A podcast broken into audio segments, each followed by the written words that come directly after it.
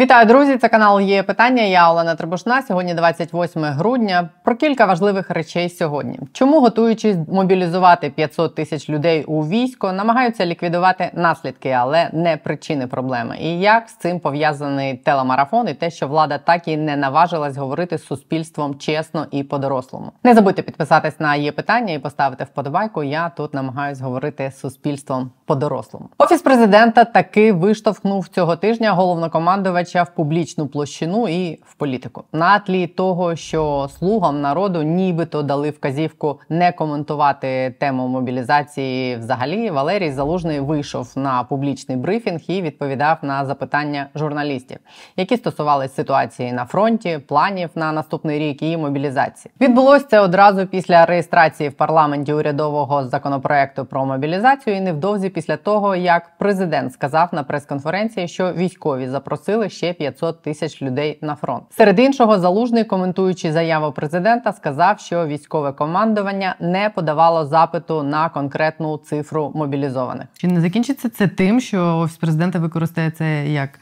привід, такий не знаю. Підготувати, скажімо так, е, суспільну думку до того, що вони хочуть замінити командувача, і виставити Головкома? це так, що це да, що це ну, це була його ініціатива. 500 е, тисяч, яких раптом мобілізують.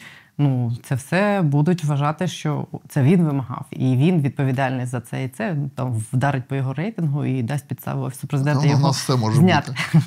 Дивіться, у нас все може бути. Ну я не знаю, це ж буде чисто політична гра. Ми ж оце саме е, погано, що в нас е, все це скачується до політичних ігор. Тобто, ти е, верховний головнокомандувач, в твоїх Е, в твоєму, в твоїх силах просто в одну хвилину, наприклад, якщо тобі будь-хто не подобається в Збройних силах, його звільнити. Але ж, ну, ти, я так розумію, не хочеш цього робити, тому що чому? Тому що він боїться е, народного обурення. Тому що у залужного величезна підтримка. Вот, тому вот. він цього не робить. Да, от Тому от в цьому питання. Чи готують вони зараз, і чи Офіс е, веде кампанію проти залужного. Ну, це дуже таке, е, скажімо, сенситивне питання. Але те, як відповідав президент на прес-конференції, те, як він Мар'яна і Валєра. Да, називав ну, те, що в них там не все гаразд, це факт. Те, що е, вони використовують деяких народних депутатів для того, щоб цю кампанію підтримувати, це факт. Тому в мене особисто. Як мінімум, немає ілюзій, що прямо там в них все добре, і вони е, і вони працюють прямо, скажімо так, в одній упряжці. Мені здається, що однією з причин того, що питання мобілізації настільки гостро зараз сприймається суспільством, стало в тому числі те, що влада надто довго займалась тим, що заколисувала суспільство, замість того, щоб морально його мобілізувати, не кажучи вже про невирішені питання в Міноборони і генштабі, і про політичне протистояння на горі, про яке всі мовчать, але всі все розуміють. Замість працювати з причинами, усі продовжують працювати з наслідками серед яких одним з головних стала недовіра суспільства до всього, що відбувається. Ще одним наслідком стало падіння довіри до інструменту заколисування національного телемарафону. Київський міжнародний інститут соціології буквально сьогодні показав цифри, які свідчать про те, що довіра до телемарафону Єдині новини священної корови офісу президента в спілкуванні з суспільством під час війни продовжує зменшуватися. З травня 2022 року вона впала на 26 процентних пунктів і зараз складає 43%.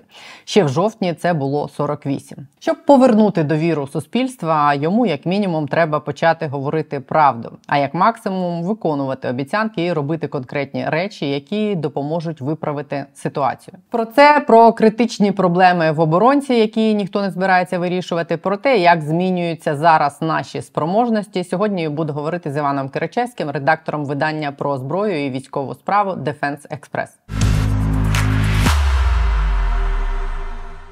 Вітаю вас, Іване. Е, хочу попросити вас пояснити. Знаєте, що п'ять збитих російських винищувачів, прицільний удар по Новочеркаську і ще одна підтоплена посудина.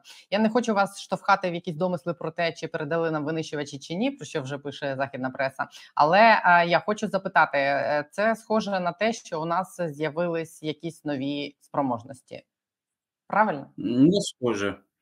Тут, в принципі, дозволю собі якраз побути нудним, скептичним. З іншої сторони, якщо експерт не буде нудним і скептичним, в нього не буде продумов для об'єктивності. Давайте е, розцінимо ситуацію. Ось як з однієї сторони, це ці всі це були великі здобутки наших військових, безумовно. Там я думаю, що от от якраз вони мають право відсвяткувати це ще як мінімум 2-3 тижні, чисто тому, що ну виходить, якщо так рахувати, 4 збитих су 34 за 2 дні. Ну це десь орієнтовно. 50% спроможності російського ВПК випускати такі літаки за рік. Росіяни зробили за 2023 рік орієнтовно 10 Су-34. От 4 нові збили. Тим більше, що вони якраз е, такі літаки постачають авіаполки, які зазнали втрат у війні проти нас. Щодо Новочеркаська, ну теж от гарно так от полихнуло. Е, потоплений цей УТС-150 навчальне судно як гарним бонусом, теж якби непогано. Можливо, там ще тих пару тральників, сторожовиків, які стояли в гавані Феодосії, зачепили, це теж добре. Але те, що ці акції не були повторюваними, це означає, що це скоріше був якийсь от дуже гарний оперативний успіх наших планувальників, але не означає систематичне підсилення наших спроможностей. Може, буквально сьогодні, там кілька хвилин назад, оперативне командування Південь відзвітувалося, що рашисти, на жаль, вже поновили знову використання керованих авіабомб із цих Су-34 та інших літаків на південному напрямку. Тобто, на жаль, вони встигли стабілізуватися. У нас можливості завадити їм знову скидати авіабомби не виникло. От, судячи з усього, ця легенда, яку вони собі придумали, що мовляв, їм цей русарєз, вибачте, в повітрі влаштував взагалі бронепоїзд з Петріотом. А потім, що вони заявили, що вони цей варварський удар по Херсонському вокзалу завдали саме для того, щоб знищити цей бронепоїзд з Петріотом. Хоча ми знаємо, що там було насправді стус, просто евакуаційний поїзд. Ну, от судячи з усього, вони так своїх там, мальчиків розп'ятих е, що там все, можна тепер знову бомбити. І, на жаль, вони працюють. Щодо Новочеркаська, там, в принципі, е, не варто зосереджуватися на бойовій цінності цієї потопленої посудини. Явно ціннішим був вантаж, який там стояв.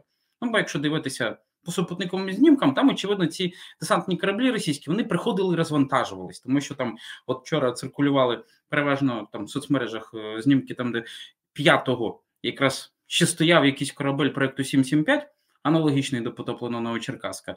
Ну і потім, уже 26 грудня, там все тричить з води. Ну а ще одне американське профільне видання воно демонструвало знімки за 14 грудня, там, де в гавані тимчасово окупованої Феодосії стояв уже десантний корабель іншого проєкту. Тобто вони там постійно приходили, розвантажувалися. Те, що там щось так от бабахнуло, аж так, що обшивка літала по місту.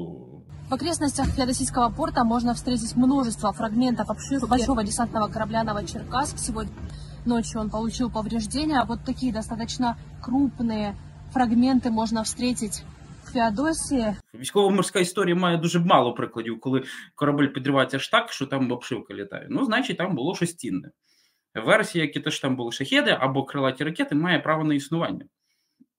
Але давайте ж тут додамо певну нотку скептицизму. Щось у нас так виходить, що в нас результативні удари по російським кораблям виходять раз на місяць. Десь такою частотою. Попередній ж удар був по цьому по е, ракетному кровоту який стояв на заводі взагалі в тимчасово окупованому, е, тимчасово окупованій кричі.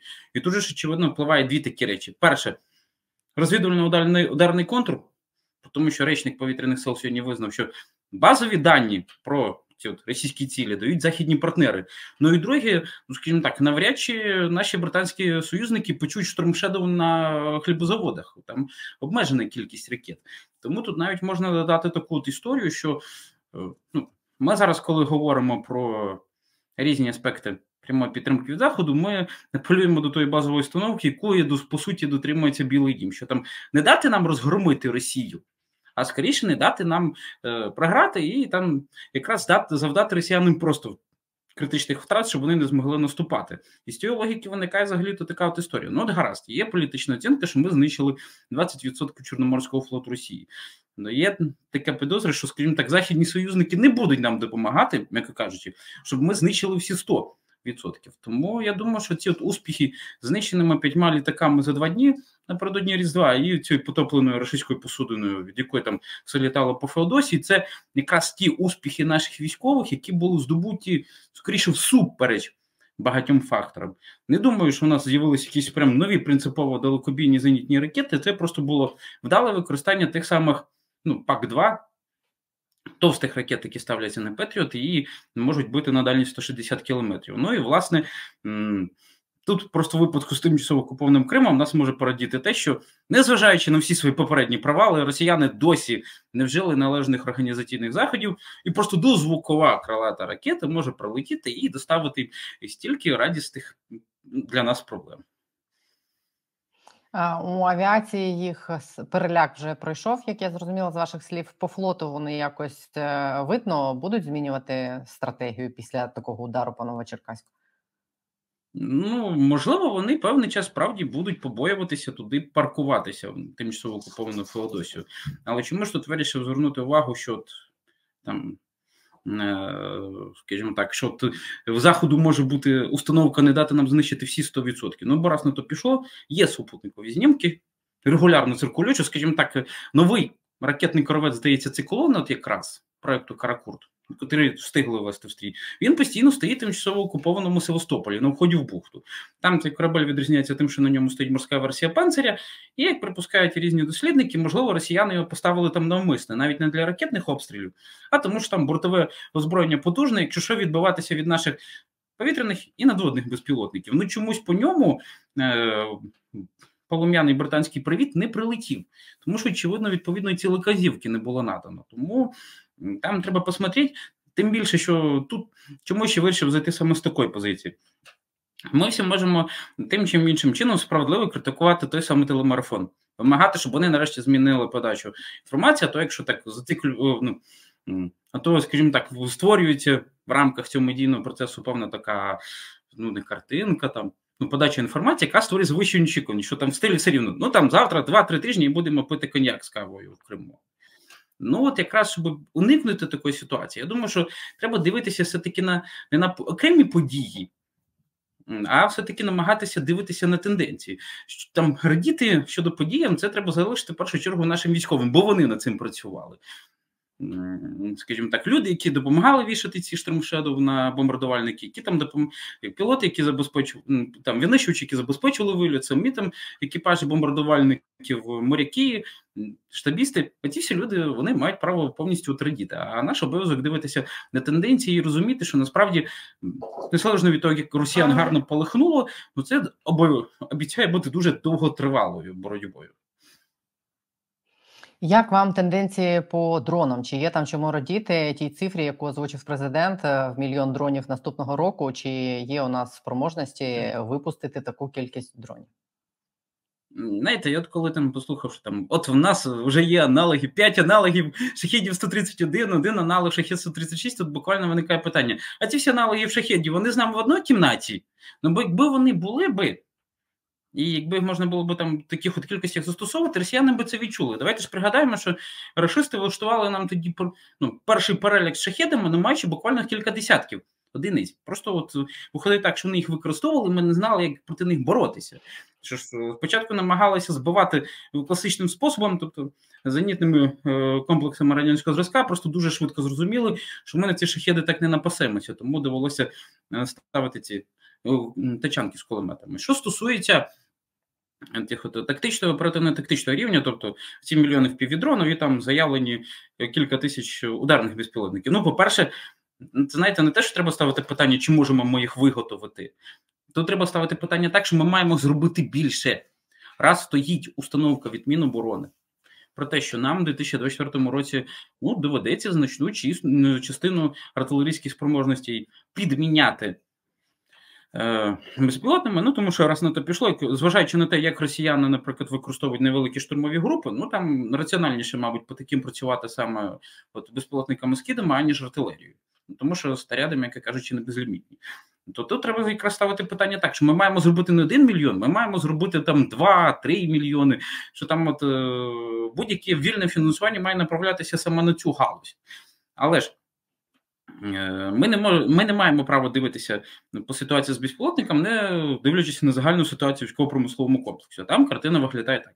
Ну, з однієї сторони, а там ж як було вчора офіційно заявлено, працює ж 300 тисяч осіб на ну, орієнтовно на 500 підприємствах приватної там і державної власності. При цьому Наша оборона бідкає, оборонка бідкається на три базові речі. Фінансування не вистачає, людей взагалі-то не вистачає. Що бо ж можемо пригадати, що з інтерв'ю очільника української бронетехніки там було дуже багато важливих моментів. Ну, змі полетіло найбільш таке ходове зараз, що давайте краще ухилянтів туди на заводи, в трудові батальйони. Ну бо людей, очевидно, настільки не вистачає. Навряд чи він хотів саме в такій формі, але ну от він намагався донести таким чином, що людей критично настільки не вистачає. Ну і ще й третє. Виявляється, досі оця бюрократична проблема, про яку дуже гостро говорили ще як з літа, тобто, що є недолуга нормативка від Кабміна, яка забороняє підприємство ВПК отримувати прибуток, який взагалі то потім реінвестується в розширення виробничих потужностей, найм нових працівників, пошук нових технологій. Ну от е, е, ці проблеми досі не вирішені. І ті, що три базові проблеми, вони ж впливають не тільки на виробництво дронів. А взагалі-то на виробництво цих самих боєприпасів, на виробництво е, бронетехніки. Давалось би, причому тут е, безпілотники, і причому тут бронетехніка з боєприпасами загальний стан військово-промислового комплексу. Ну а приблизно при тому, що ми. Ну, Безпілотники не є зараз річчю самою собі. Це наше вимушене імпровізоване рішення, щоб виграти час на розгортання класичних інструментів для ведення війни, тобто тих самих снарядів, тобто тих самих там бронетранспортерів, розгортати виробництво важких бойових машин. Грубо кажучи, якщо там навіть виявиться, що ми там змогли за підсумками 2024 року зробити навіть понад 3 мільйони безпілотників, збільшувати виробництво бронетехніки власної, це нас від цього обов'язку не звільняє. А якщо буде просто йти там процес по безпілотникам, але не буде реалізовуватись процес по звичайному озброєнню для збройних сил України, то це все буде дарма. Бо, грубо кажучи. Безпілотник він обмежено може підтримати піхоту в бою. Безпілотник він не може зайняти території. Треба для піхоти більше зброї. А в нас там ну буквально кінь не валявся. До якого там, якщо вже до речі, говорити про можливо там роз, там розгортання економіки на воєнній рейки, мобілізацію працівників, наскільки пригадую. На момент незалежності України підприємства військово-промислового комплексу нас тут мали півтора мільйони працівників, і ще здається, два мільйони в суміжних галузях. Навіть якщо там зробити виставок, що там дуже багато припадало на такі монополісти, як Антонов, перепрошую, Антонов, там Харківський авіазавод. І це при тому, що ми там ще окремо не виготовляли якісь власні зразки зброї, там оперативно-тактичні комплекси, там бронетранспортери, боєприпаси, то можна лише уявити, куди нам треба масштаб... наскільки нам треба масштабуватися, як і в плані безпілотників, там виробництва ну, виробничих потужностей, кадрів, так і власне по принципі виробництва зброї для вітчизняного війська. Там є куди рухатись, тому ми не маємо права ставити так. Ой, ми зробимо той, ми один той один мільйон дронів чи ні. Треба ставити питання так: чому лише один мільйонів? Один мільйон. Ну і грубо кажучи, така от установка, коли там. Ну, ми ж зазвичай, коли ми бачимо якісь непродуктивні витрати з держказни там на якісь умовні серіали, то ставимо питання одразу про дрони. Треба ставити питання так, в принципі, на військово-промисловий комплекс, тому що ну, бронетранспортери нам, грубо кажучи, теж треба. Про те про розгортання виробництва. У мене, до речі, теж про це є запитання. Наприклад, про ці боєприпаси, про які періодично нам кажуть, що їх е, Україна почала робити, в тому числі тут е, всередині України. Як мені розказали буквально днями, що це е, виробництво можна назвати умовно, тому що всі комплектуючі для них постачаються за кордону, і що тієї самої там вибухівки в Україні не виробляється в принципі, і люди, які приходили там до представників військово політичного командування з пропозиціями Давайте робити щось, щоб в Україні можна було робити власну вибухівку, а не залежати від того, що ми постійно будемо шукати її за кордоном. Ну якось ентузіазму ця історія не зустріла. Це виходить, що ми завжди будемо залежні від постачань, в тому числі вибухівки. Так, тому що знаєте, ну раз то пішло. Не знаю наскільки це можна ну е, ці зараз конструкції, які я озвучу, будуть е, можна буде реалізувати в практичному ключі, ну тобто наскільки вони нас реалізуються, але ну. У всіх цивілізованих країнах базовою галузю для розгортання боєприпасів виробництва ставала взагалі то галузь виробництва міндобрив. Росіян взагалі то чому так нема проблем з порохом? Ну тому що вони заодно ця от е, індустрія агрохімії розвинута. Або навіть якщо взяти американців, є в них точно Монсанто називається агрохімічна компанія, була заснована в 1940 році. Ну потім вона піднялася і це якраз те, що називається така мілітаризація по-американськи, що цивільне підприємство почало виробляти порохи в дуже великих масштабах. І потім ця Монсанто стала однією з складових там для виробництва американської ядерної зброї, бо там почала робити детонатори. Потім, правда, вона ще відзначилася тим, що робила ці е, бойові отруйні речовини для війни в В'єтнамі, власне, чому там в окремих таких маргінальних колах, які там починають там е, без ГМО і проще, чому це Монсанто відоме?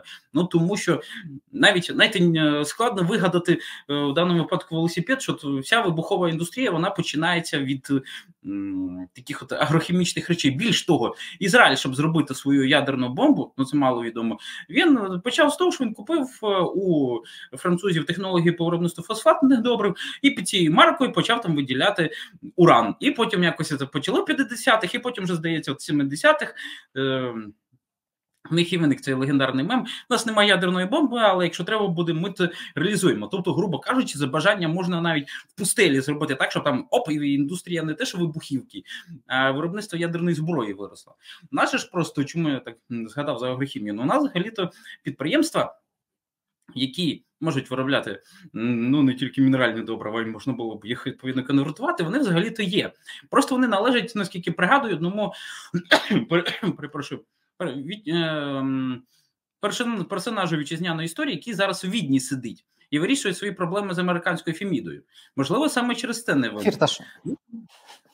Ну можливо, ще виникли ще певні такі безпекові е, ризики, що мовляв, ой, у нас тут дуже небезпечно е, цей дуже небезпечно ставити порохове виробництво. Ну той самий Бельбас, очільник Укрборонетехніки, він інтерв'ю це заявляв. Але ну цей фактор, що в нас агрохімія, м'яко кажучи, належить в приватних руках, і в них чим не треба на це все може визначати, тому що ну Умовно, Польща імпортує газ, в неї там не можна сказати, що дуже розвинута порохова індустрія, Румунія, але чомусь вони це роблять, а ми ні. Тому да, от е, ці всі заодно виходить, ці всі якісь там е, гарні цифри заявляють. Там 42 рази в нас виробництво мінометних мін виросло, в кілька разів виросло виробництво снарядів. Ну це може бути дуже мала е, порівняльна база. Якщо там, наприклад, було щось там пару тисяч зроблено, то да, отак от береш так, оп, у нас тепер там скільки виробництво мінометних мін виросло, але це це відносно низька порівняльна база. Тому, от якраз на 2024 рік для нас усіх челендж стежити не тільки за тим, як реалізовуються програми з 1 мільйон дронів, але й в принципі за тим, як нас реалізовуються програми по звичайному озброєнню, тому що ну. Може, ми ще пропустили такий от момент, той, що стосується поставки зброєнь. І він просто затерся, наприклад, в моменті з тим, що от Леопард 1 А5 це поганий чи хороший танк для сучасної війни. Так от ми просто пропустили базовий момент зброї, техніки, яку можна було б для нас там назбирати в Європі і там дати нашим військовим. Вона закінчилась.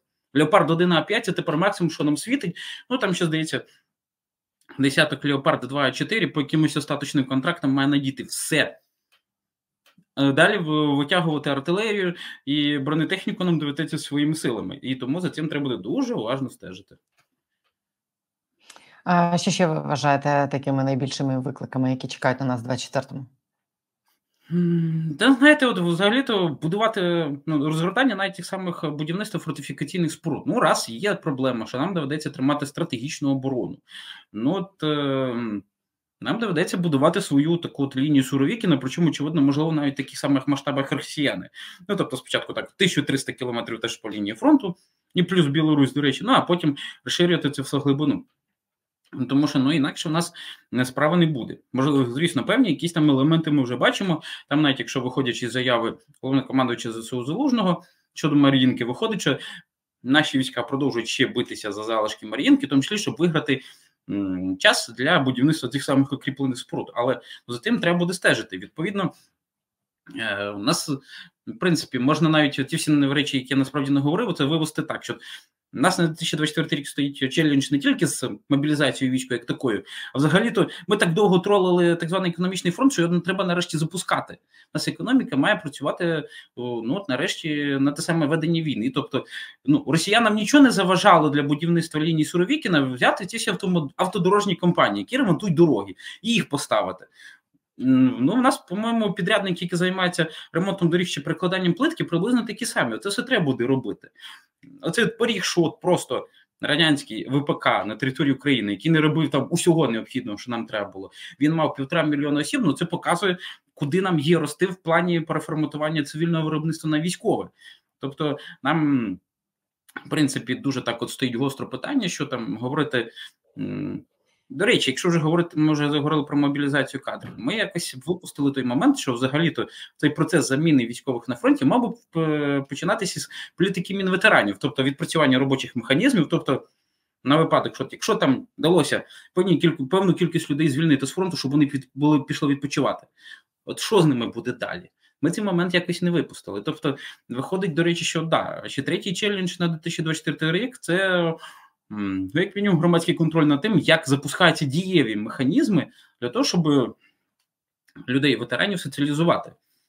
Ну, як соціалізувати, скажімо так, допомогти їм не вирішити, ну, замість них допомогти вирішити ті проблеми, ну, які, на які ми зараз прорікаємо. Тому що, ну, умовно кажучи, зараз людина може прийти з фронту, що її далі чекає.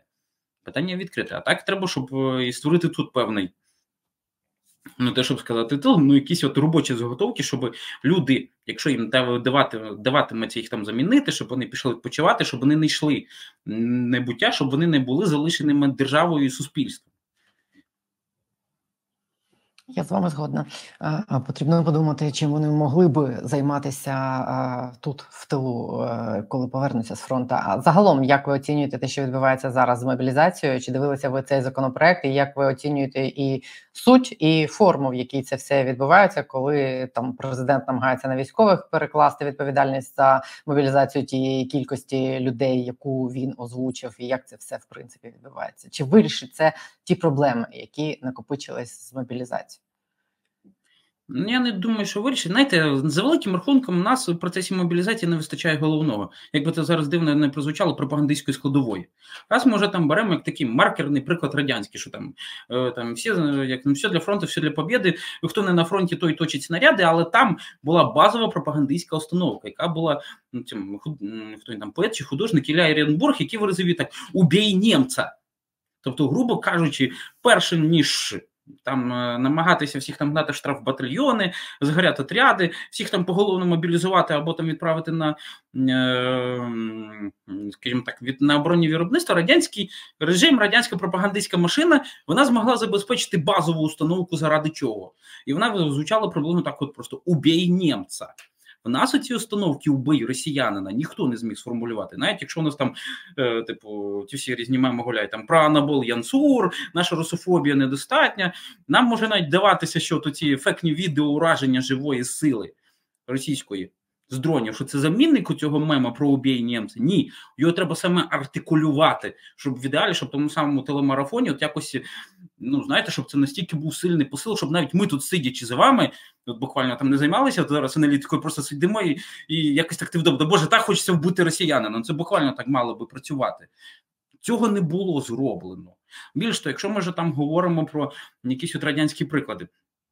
Ну, коли нас тут було модно всім займатися релігієзнавством, тобто там порівнювати у кого Томос правильний, у кого Томос ні, ну було дуже багато сказано про те, що е, так, РПЦ, так званий Томос, виписав Сталін в 1943 році.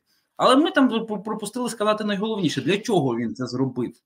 А він це якраз зробив для того, щоб навіть церкву, яка була тоді поза поза державним життям в радянському союзі, щоб навіть вона працювала на ідеологічну мобілізацію, тобто, що там от там ну щоб навіть, скажімо так, цих церковних амвонів усіх там закликало, що треба там дати відсіч, убити ту саму росіяна, грошей на Червону армію, якби це дивно не звучало назбирати. Тобто, навіть можна сказати так, те, що зараз робить РПЦ для підтримки агресивного путінського режиму, і на що там уже Гундяєв відповідно заробив е, кримінальну справу. Це все бліда тінь того, що Сталін міг зробити з церкву, як е, перетворити на пропагандистський інструмент. Нас наскільки відомо, ну то ці всі сакральні речі вони використовуються поки лише для того, щоб знаєте. Світоглядні дискусії святкувати Різдво 25 грудня чи 7 січня. Ну, то, звісно, добре, але треба трошечки більше. Ну і врешті, Раз, е, знаєте, тут можна, звісно, дискутувати скільки завгодно щодо е, там заходів, які пропонуються, там наскільки вони допустимі навіть в таких от умовах. Але, по-моєму, не вистачає головного комунікації з суспільством, заради чого такі заходи можуть бути виправдані. Якщо в нас справді, наприклад, стоїть екзистенційна загроза, що там, мовляв, якщо ми там Що в нас є тільки вибір забрати або забрати забрати цих самих 500 тисяч чоловік з цивільного життя, і нас економіка валиться, але натомість ми уникаємо того, що ми будемо знищені, або навпаки, ми не забираємо 500 тисяч чоловік з цивільного життя, економіка не валиться, тобто ми можемо якось підтримувати військо. Пардон. Але от е, нас очікує дуже велика антиекзистенційна загроза. Чомусь це на себе беруть лише окремі суспільні діячі, таке заявити. Але це мала би говорити влада. Вона б якщо у нас є великі проблеми справді з тим, що е, там. Ну, от, або ми забираємо 500 тисяч людей в армію, або нам кінець, це мало, треба було б заявити. Знаєте, я коли дивився цю прес-конференцію Зеленського, особливо там, де цей агресивний пасаж відносно залужного, мене виникло приблизно таке відчуття суб'єктивне. Сподіваюсь, помил дуже тут помилитися, але ну, виглядає так, що насправді. Ну, от якщо, якщо вже ми знаємо з умови після знання, що військове командування не просило директивно 500 тисяч, що це могли бути просто одні з варіантів розрахунків. Ну, грубо кажучи, там може бути проблема в тому, що спроба пройти до активних дій на фронті може обернутися дуже великими критичними для нас втратами. Причому на рівні, е, ну, знаєте, обвалу демографічного потенціалу, як там у Франції після Першої світової війни, що вона, наче як перемогла Німеччину, але такою ціною, що була не здатна воювати в Другій світовій війні. Можливо, там стоїть настільки велика проблема. Якщо справді у нас настільки критична ситуація щодо всього, про це треба говорити. Причому бажано, ну от не там не окремі комунікатори з громадського суспільства мають говорити, там не вживати до якихось обмить, е, от е, не тільки ну, емоційних аргументів. А от якщо зараз всі там хлопці на фронті скажуть щодо того, що там, е, от е, як ці уклоністи говорять, не треба до такого полювати, воно все рівно не спрацює. Знаєте, в принципі, якби не було б навіть цієї історії щодо того, що там оці військові просять 500 тисяч, а потім виходить залужний. До речі, можна привітати, до речі, е, це з тим, що вони випихнули залужного такий політичний процес.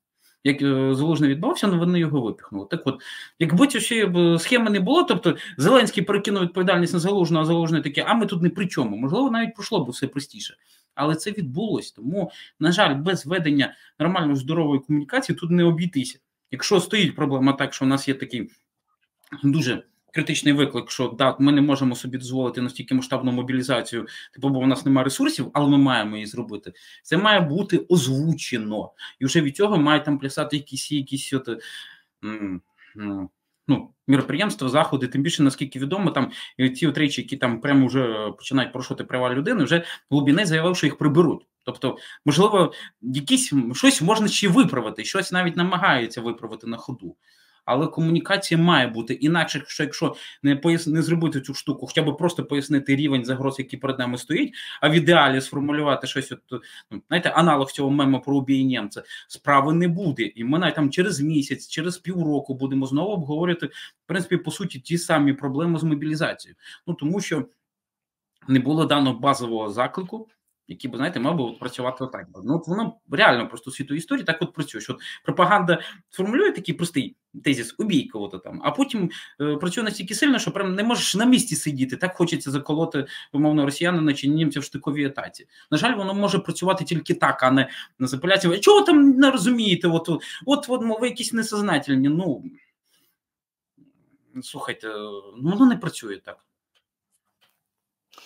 Тобто, спершу треба мобілізувати суспільство і почати з ним чесно говорити і говорити йому Телемарафон мобілізувати, розумієте? А, Тобто, телемарафон умовний, ну, не мобілізувати в сенсі в армію роздати автомати, а от ну, почати. а це ладно, не буду жартувати.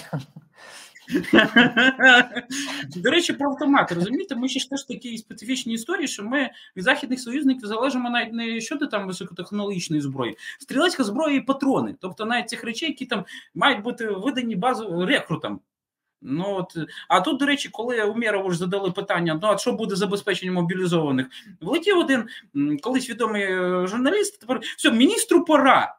Повністю екіпірувати. Все ж таки це питання є всі спланували на 20, е, 24 рік, як вже було сказано е, Лавковим Ангіша, то ми все спланували. Далі деталі не хочемо входити. Що спланували, як ми будемо це робити. Дивіться, люди, які е, зараз уже до військкоматів, ми бачили це навіть на дорогах Києва, все одно. Міністр має забрати.